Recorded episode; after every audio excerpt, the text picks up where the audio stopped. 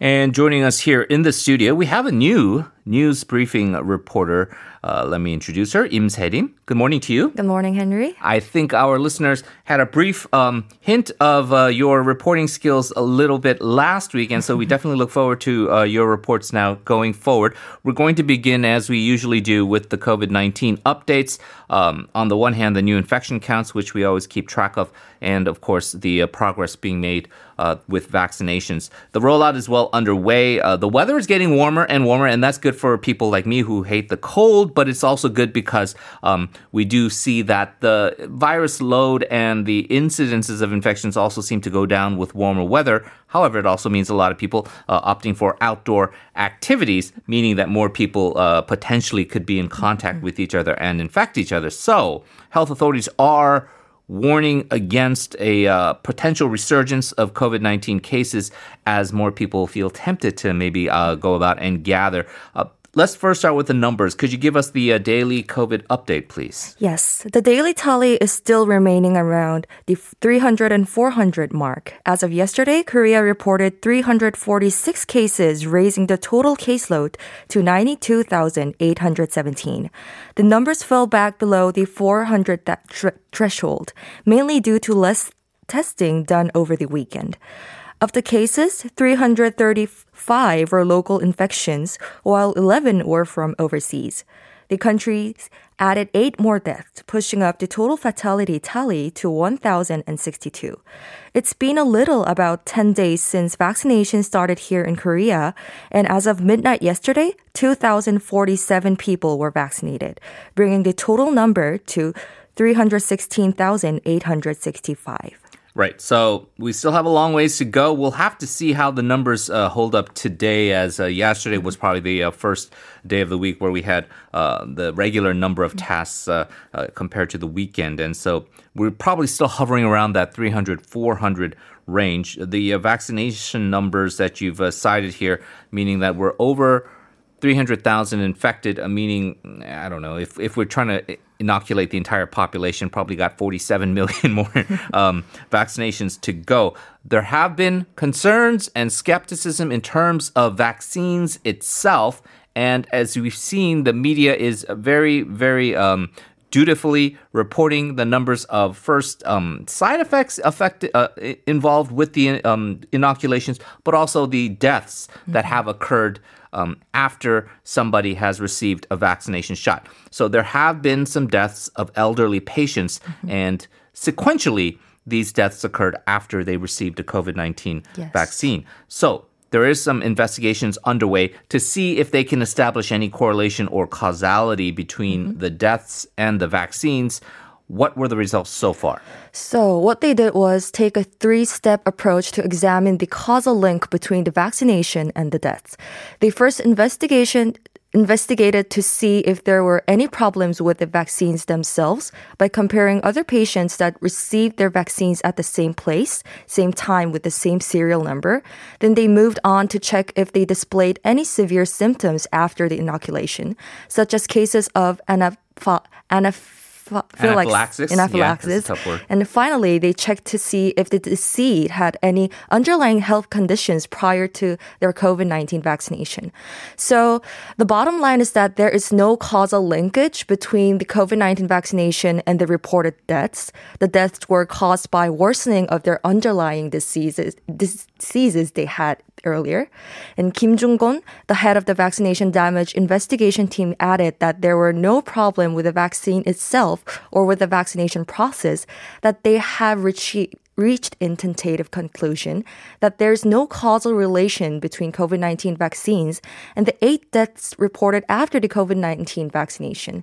And they are currently awaiting the autopsy results of four of the eight reported deaths of further cl- clarification. Yeah, so this kind of aligns with other countries around the world who have experienced or reported deaths that have occurred after these vaccines.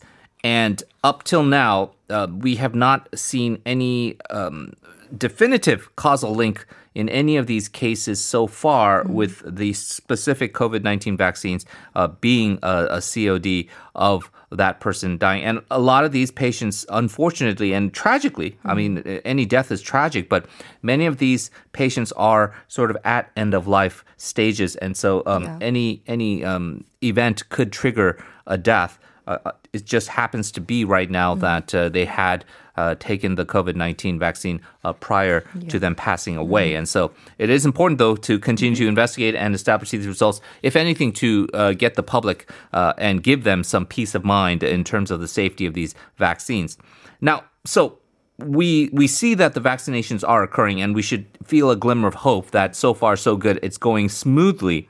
There does seem to be something interesting here in terms of a wrinkle though that reports of people actually contracting covid-19 after getting their vaccination shots uh, what's going on here Yes. So on the 28th, there were two nurses that tested positive for COVID 19 even after receiving their Pfizer's vaccination. And this resulted in another controversy over the efficacy of the vaccines.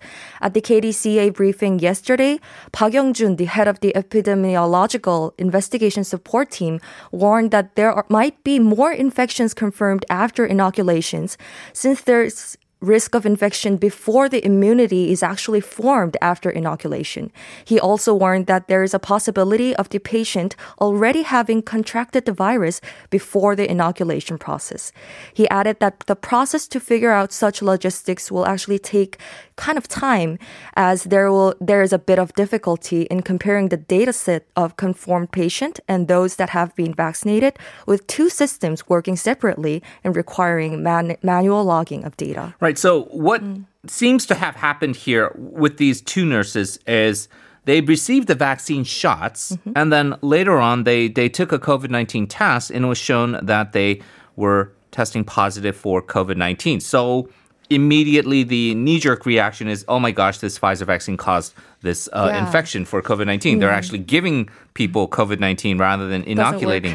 right. Yeah. But uh, as we know, if you are exposed to COVID 19, if let's say um, you and I um, met somebody and they had been tested and confirmed positive for COVID 19, we would have to go through a two week quarantine period because of the fact that the the vaccine, the, the virus itself takes two weeks to really uh, determine whether you are going to be infected or not. That uh, gestation period for the vaccine. So then we continuously get tested and then find out whether we got um, the vaccine or not. After two weeks, it's generally determined that you're probably safe and clear Yeah. from that initial contact.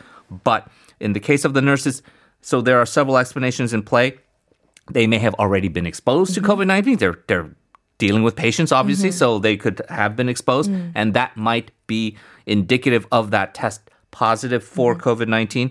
They could also have received a shot. And because prior to, as what they were saying, there is a kind of lag period of when the after the injection, the immunization of the body forms, they had actually tested positive before that occurred. So there's still a lot of unknown factors here that uh, need to be taken care of, but we shouldn't necessarily jump to the conclusion that Pfizer shot gave them the COVID vaccine definitively. Uh, there also seems to be an issue with COVID 19 variants, and this is the big uh, worry concern that came out yesterday in terms of today's infection numbers that we have now the variant of the virus spreading among people who have not seemed to have um, come in contact with overseas people, let's say people from South Africa or the UK where the variant was raging. Could you tell us what the authorities said? Yes, that's right. The health authorities have expressed their concerns over the COVID 19 mutant strains found in Korea.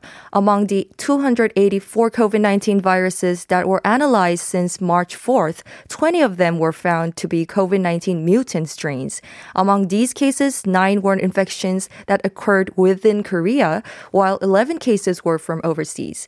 The KDCA is concentrating on finding out how the nine cases came to be, as none of them were reported to have a clear connection with the overseas travelers.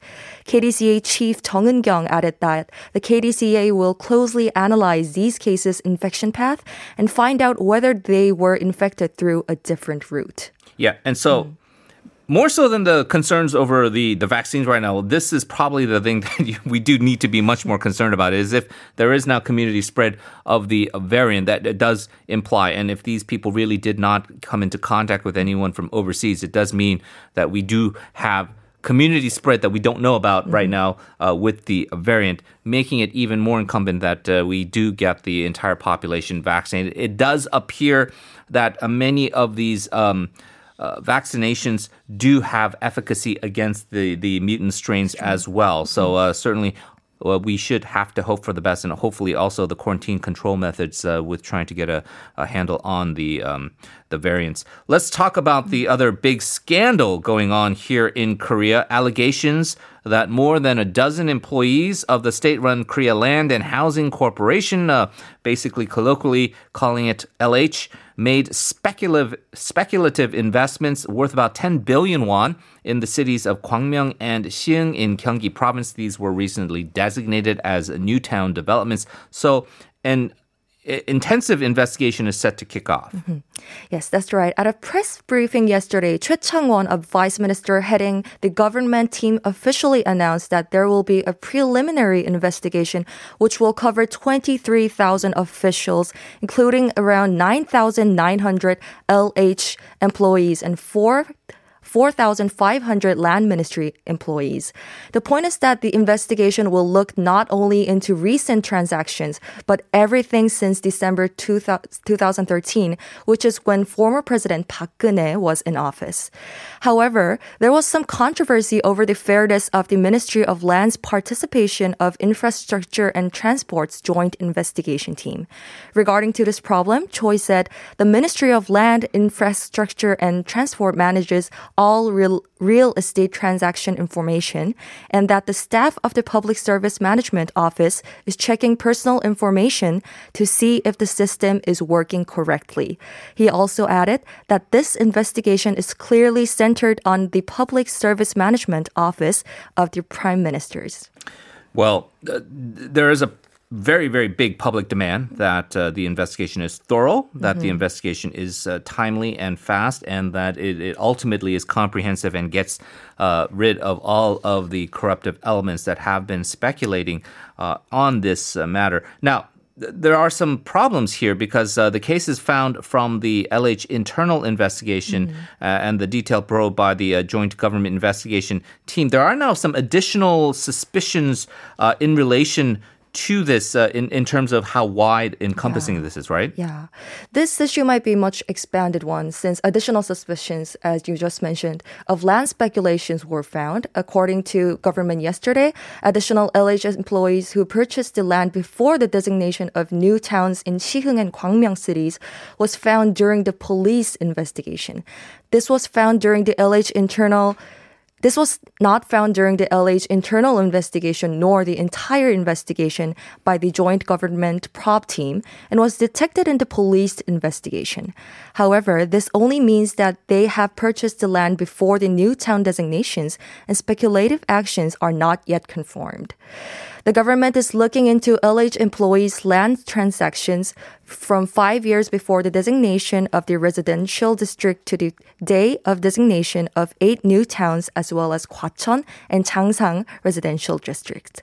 For example, Wangseok of Namyangju, Gyosan of Hanam, and Gyeyang of Incheon, which were first unveiled among the third of towns were announced in December 2018. So the land transaction investigation will be conducted from December 2013 to December 2018. According to a government official, the joint investigation team is currently working on a thorough investigation and analysis to figure out the insider trading suspicious for the third new towns, and that the investigation results should be out later this week. Right. So the ba- main point of this is mm. if you are going to speculate in real estate, mm. you have these insider tips, and these insider tips usually will be look, we might be um, forming this new town development uh, in, let's say, this random area, Siheung, Sure. uh, in, in a number of years from now. So those employees would then know that information and go, I got to buy this plot of land at a very cheap price a few years before. And then once that announcement hits a few years later, it's going to jump up in value, and that's where I make my money. And so what that implies is, as you say, if they're going to investigate something that happened like the uh, Namyangju um, incidents, which were announced in 2018 as new town developments, then uh, they have to go back a number of years because that's when the plans started forming, which, as you say, means that the investigation goes back as far as 2013. What that does also mean is that this current government, the Moon Jae-in government, has a responsibility to investigate this and certainly punish these, and they they have to take some criticism for having this be under their watch.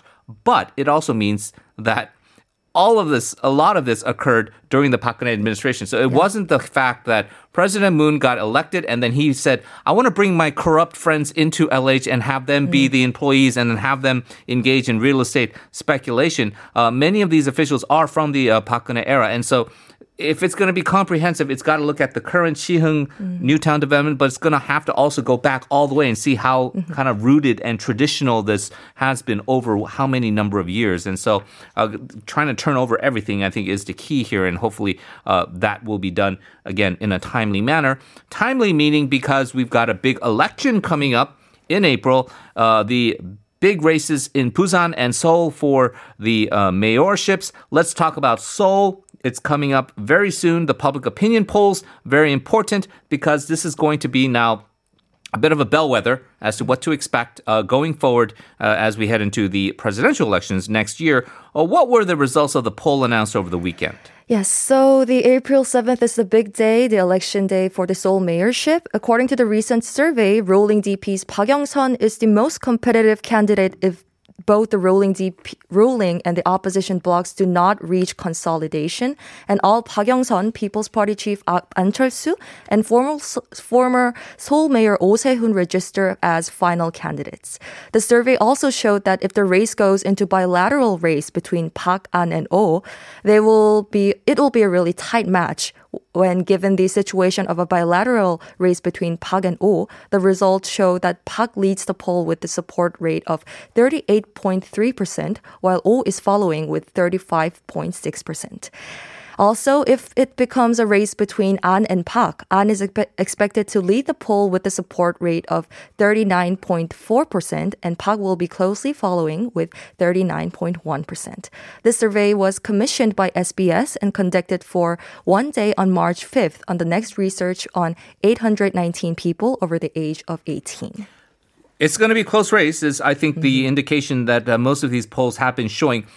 One thing is clear is that Park Young-sun has a base of support that is kind of you, you can call it concrete, but there's a minimum base of support that she has, meaning that if it's a three-way race, she's always going to have the biggest share. The people who traditionally support the president, who traditionally support the ruling party, who have supported the uh, past 10 years of Democratic Party uh, rule here in Seoul. And so that um, about 35, 37% is going to be steady for her.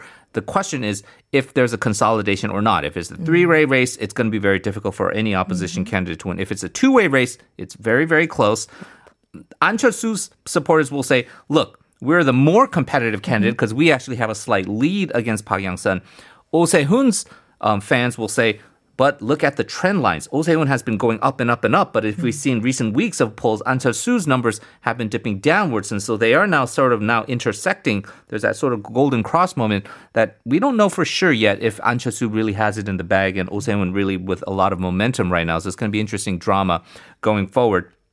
One more story to go here, Selim. Let's talk hmm. about the defense cost sharing issue. South Korea and the U.S. have reached an agreement on this finally, uh, maintaining U.S. troops on the peninsula. This agreement came really after a year of a lot of drama disputes and, uh, quite frankly, uh, outrageous um, demands from the previous Trump administration. Yes, this agreement came after 18 months of wrangling between the two sides and was finally reached on Sunday, which is only th- 46 days since the new US President Joe Biden took the office. The two sides have been wrangling over the former Trump administration's threat to charge US $5 billion per year, which is almost a five-fold increase. However, it is now officially announced that the Seoul and Washington have agreed in principle on a defense cost sharing agreement. Seoul has been suggesting an increase of about 13% its last contribution in 2019. The deal might also be a multi year one that could span at least five years. An official said that the agreement has shown that Seoul and Washington have reaffirmed the value of the ROK US alliance and sealed the conflict.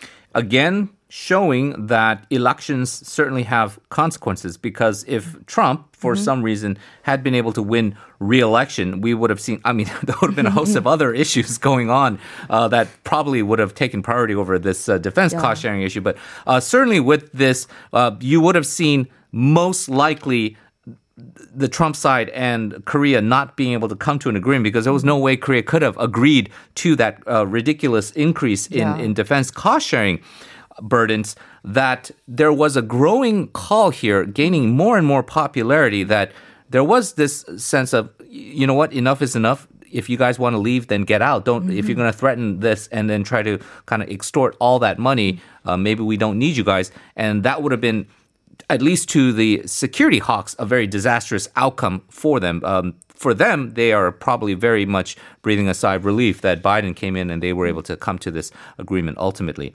All right, Selim, we're going to leave it there. First time on the job. I know a lot of nerves, but uh, good job and look forward to talking to you again next week. Thanks a lot. Thank you.